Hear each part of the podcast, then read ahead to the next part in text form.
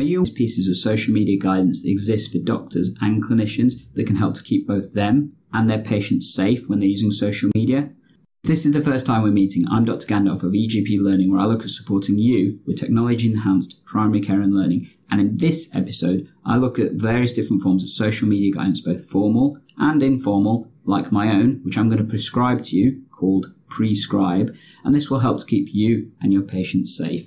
Make sure you subscribe to all of our content by ringing the bell, and you'll be first and foremost notified of all the stuff that we have. And as always, we're on all the various different platforms like YouTube, Instagram, Facebook, Twitter, various other places as well. And as always, leave any comments or questions that you've got. It's Tech Enhance Your Primary Care and Learning. Shall we begin?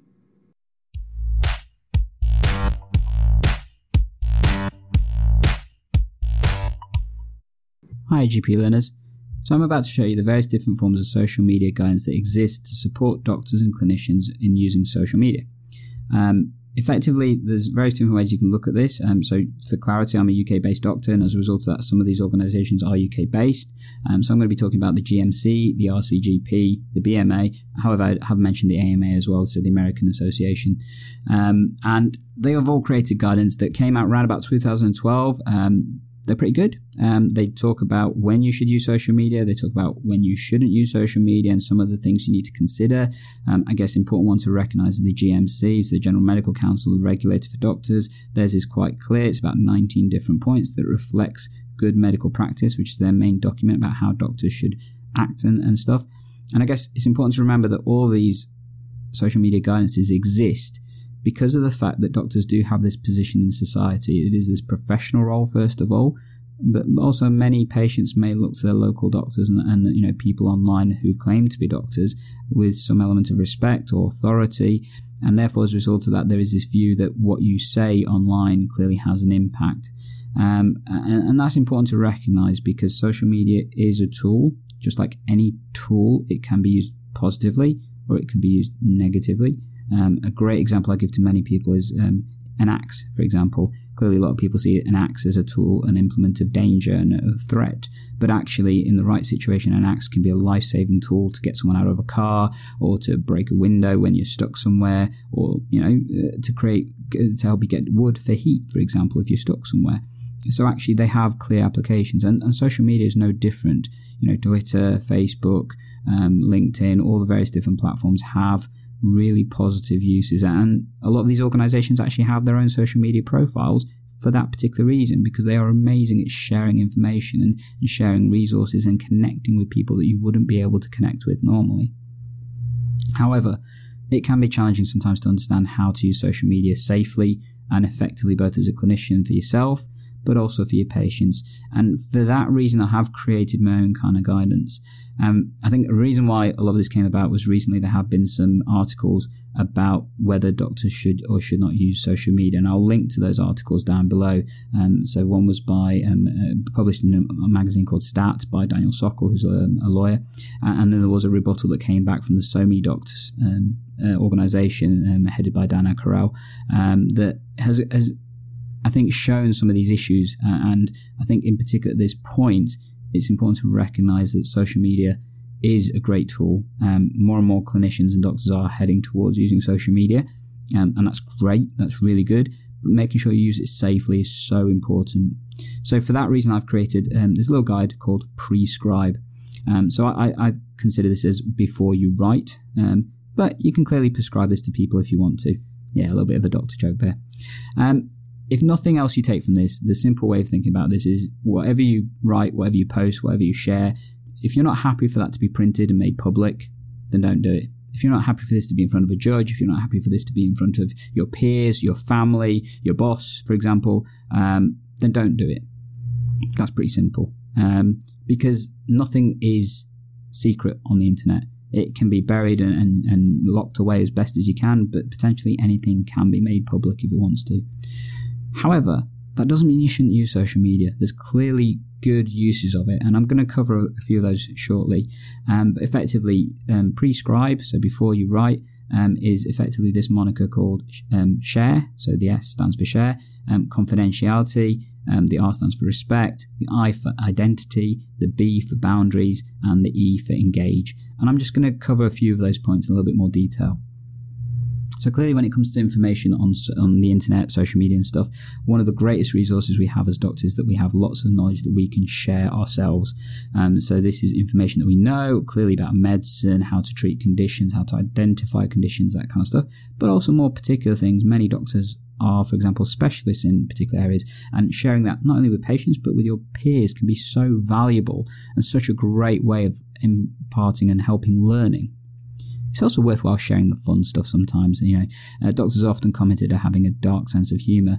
Well, actually being able to to relax and, and joke with people with that kind of humor you may not be able to do that face to face because you may be in a clinic room and not see another doctor or clinician for a while, and that's frustrating. But actually, then being able to talk to people through whatever medium that may be, whether it's Twitter, Facebook, LinkedIn, whatever, can help to give you a bit of stress relief, can help to prevent burnout, actually, it's fun as well. You know, how many people have out there watched cat videos when they really shouldn't have been watching cat videos? That's a separate point, though.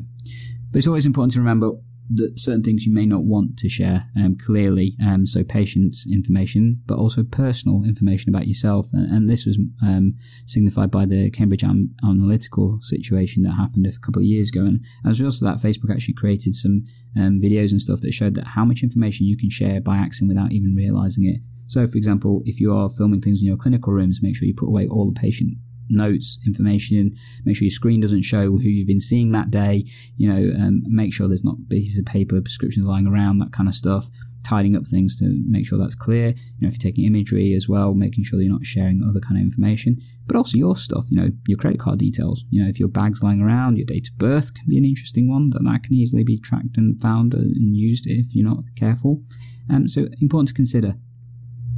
So I think always worthwhile looking at various different parts like your uh, privacy settings and that kind of stuff. And we're going to cover that in a little bit more detail. But in terms of sharing, the other thing to always be aware of is confidentiality itself. So clearly there's aspects of patient confidentiality. And I guess a way to emphasize this, there are loads of doctor forums out there and clinician forums that people sometimes discuss cases and there are actual social media platforms designed for this particular reason. So things like Medshr or doctors.net are actually designed to try and provide better security to allow you to do this. Um, Siilo is another one that's like WhatsApp that allows you to do this um, with a bit more security and stuff. Um, but at the same time, it's important to be aware that if you're sharing information, not to make it identifiable to an individual patient. So clearly, me, and, and this is completely uh, made up, if I was to see a 60 year old gentleman with uh, prostatic cancer and I wasn't sure about something, wanted to get further advice from people, and I put things like the name, the date of birth, that kind of stuff, that's, that's clearly not sensible. But actually, even sharing that within my own local area is possible that that patient could identify themselves because they know they've come to see me and, and is that relevant? So sometimes changing some of the non-relevant information just to make it a bit more nebulous or, you know, thinking about it, does this apply? Is this another way I can ask this question? Sometimes could be a useful way of maintaining confidentiality of patients. I already talked about when you're posting images and stuff, um, but also um, in terms of if you're sharing rashes, for example, as a common example, um, making sure that there's definitely no way that you can identify the person. So just literally showing the skin part. Make sure there's no identifiable tattoos, that kind of stuff in the picture, those kind of things. Confidentiality within the practice is always important to consider. So you may work within organizations that clearly have rules and, and information that they don't want sharing. So easy things to think about and meeting minutes, that kind of stuff. But also how people work within the practice, that may be relevant. Um, I remember one um, forum where somebody happened to work as a trainee in that organization and shared um, comments a, about how they were experiencing their workload, what they were being asked to do, that kind of stuff, and, and quite, in a sense, derogatory comments. Uh, what was interesting is that in the same forum were the practice owners, uh, the partners of the practice, and they actually came back and said, actually, a lot of this we feel is untrue, and we feel it's defamation of our practice, and that clearly became a problem in that practice, um, and that's something that they had to manage as a result of it. And therefore, also remembering to be confidential about your peers. Um, you work with a lot of people, whether it's doctors, nurses, healthcare workers, that kind of stuff, and respecting the fact that you know um, social media may not always be the best place to share information about people partly if it's true, it's always perspective that is given. It's one sided story that you may see. And unless you've got both sides of the story, how can you know what's accurate and things? But also, you know, is it sensible for you to be sharing information that may not be yours to share in the first place? For this reason, I would always recommend that every organization, every practice has its own social media policy. Um, this can be particularly important if your staff live where you work, for example. And that's often the case, particularly for administrative staff, reception staff, that kind of stuff, but also for a lot of doctors that live in rural areas. You know, having a policy of how you engage with patients, for example, um, how you use your practice social media platforms that kind of thing, it's important you have those kind of policies. If anybody are interested in those, I'm more than happy to show you the ones that I use currently. I even have a social media policy for patients that we use within our practice to make sure that they also respect confidentiality as well. And then we talk about respect. So first and foremost, respect yourself. Um, I, it's important to remember social media can be permanent. Um, whatever's on the internet may exist for the dawn of time. So, for example, if you have images that you may not want shared in some particular way because of your childhood or, you know, university life, for example, you know, thinking about that kind of stuff as you change your roles, you know, when, when you go for jobs, actually nowadays a lot of people look at your social media profiles and stuff to potentially get an idea of what you're like as a person. Um, so always remember to respect yourself when you're using social media. Um, and also have that respect for others. Um, one of the most challenging things about social media itself is that it's really hard sometimes to convey tone, and Twitter in particular is a challenge for this one because of the limit of the amount of characters you can talk to people about. And therefore, it's very easy to see how sometimes a comment can be taken the wrong way or there isn't enough detail to make an understanding and people sometimes fly off the handle and as a result of that you can go down a rabbit hole of arguments and discussions and sometimes that can also lead to polar views becoming very apparent and a problem effectively and for that reason also respect the rules. So a lot of forums a lot of groups that kind of stuff have rules about how you should use them and in particular about respecting other members of the group. But also things like not screenshotting the information that may be there. That's purely to try and protect or give um, some element of protection to the members of the group and things and remembering those rules because otherwise you may end up losing access to something that actually you find quite useful on a general basis. And just a silly mistake has led to you losing access to that kind of thing. And we have seen public examples of that, I'm afraid. Identity is a key thing when we talk about social media. So, first of all, your own identity when you're using social media. Um, many people that follow me know that I use the moniker Dr. Gandalf because, well, that's kind of who I am. Um, but at the same time, it is who I am. I, I love manga and comics and things. I love board games and I love just anything geeky and that kind of stuff. And that comes through in my social media platform. Um, I, I, have great knowledge of using social media and tech and that kind of stuff in healthcare. And, you know, I like trying other things as well. And I share those on my social media profile. And that's how I am in person as well. Um, you could argue I'm slightly more boisterous online because that's what online can allow you to be. Um, and you can reach further and you can delve into things deeper. Um, but at the same time, that is me, and it's important to be yourself when you're on social media because otherwise, eventually, people may find things out. Again, we've seen examples of that. I'm not going to allude to them in this video, but more than happy to speak to people outside of it. Um, but also, when it comes to your identity, make sure you protect it as well. Um, the privacy settings of all social media platforms is a common thing that changes at times, and it's important that you keep an eye on that. So I would always recommend on a six monthly basis just go through your privacy settings for whatever social media platforms you're on, just to check they are still how you want them to be and you're sharing what you want to share. Um, because it's important. Um, you know, some of these platforms you don't have to be public; you can be private, and you can uh, authorize who follows you, who doesn't. You know, block people if needs be. I'm always not a fan of blocking people. Um, you know, the concept of trolls and, and, and that kind of stuff. I always say that actually people who do troll you come from a place of pain often. And if you can understand that pain, then sometimes you can engage with them a lot better. Uh, clearly, there are times where there's some messages you may not want to see or hear, and, and actually that's fair enough. Um, but you know, remembering to keep a hold of your identity, but also protecting it is going to be really important. Um, and that's because you need boundaries. And effectively, there are a variety of different ways you can consider boundaries. So um, many doctors tend to be very intelligent people that have multiple roles. They may not only just be a doctor, but also a family person. They may also be a, um, a clinical director of an organization. They may be involved in CCGs, alliances, all these kind of other things. And sometimes those roles can blur into each other. And it's important to recognize the boundaries of those kind of roles. So who are you speaking for? Are you speaking for yourself? Are you speaking for one of the organizations? And what if your own views differ from that of your own organization? I mean, we've seen that with politicians over the past year or so, but actually sometimes you may have a particular view and that's completely at odds of the organization you actually work for. How will you balance that? And, and, you know, many people often put on their profiles and say that these are my views and not the views of my organization, which is reasonable. But also remembering that, yes, you still have to bear that in mind that you work for an organization. And if your view is completely separate to that, making that very clear. Also important about the boundaries of information that you share. So many people know that I'm a national representative of the RCGP Council, and I, as a result of that, get information about what the council and the RCGP are up to, potentially earlier than the members. Um, and I have signed up to the fact that I won't share certain things because of the confidentiality agreements within the, the organisation itself. That's a question of transparency, and I always try my best to be transparent and share what I can to make it my role uh, for my members and stuff as best as I can do. But I have to respect the fact I have agreed to, that, and certain things I should not potentially share. Um, clearly, I think if there was anything that made me think of that in more detail, then I would have to consider my continued role in that. But that's the kind of think and, and discussions and things you have to have with yourself. And I guess lastly is the boundaries of using social media with your personal versus your professional life. Um, one of the things about social media is that generally it's free to use. It doesn't have a financial cost. However, it does have a significant time cost, um, particularly if you want to use platforms well. You do need to engage with them, and that takes time. And actually, does that bleed over into your personal life? How does that work with your personal life? And at what point does your personal and professional life sometimes merge or cross over? Um, so remembering that is important and how that works when you're posting and stuff and more importantly, keep safe. Um, there, there are unfortunately some nefarious people out there that may um, want to cause problems for you, you know, um, and trolls in particular. So, you know, um, often I've commented on things and people have taken an instant dislike to that and, you know, threatened as a result of that.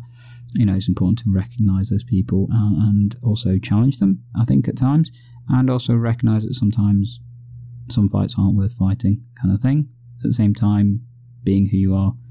It's an interesting part and, and definitely want to look into more detail.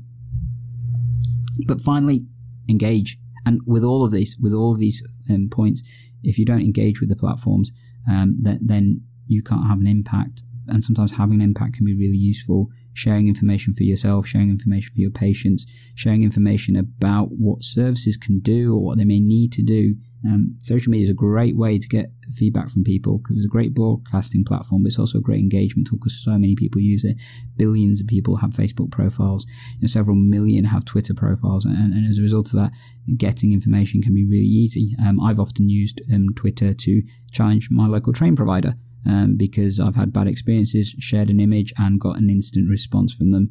I've used it to engage with other people and socialize on an amazing concept. I've met some amazing people as a result of social media that have both helped and, and nurtured me and also supported me and, and opened doors for me as well in terms of opportunities. And also, it's important to remember that, you know, you need to also recognize that as doctors, we sometimes come across information that may make us think that's not right. Um, easy examples to think of are things like anti-vax movements and, and you know um, giving advice about treatments to people that clearly may cause them harm. Uh, and you know these all come from a place of um, misinformation or or need or, or, that kind of stuff and sometimes challenging that.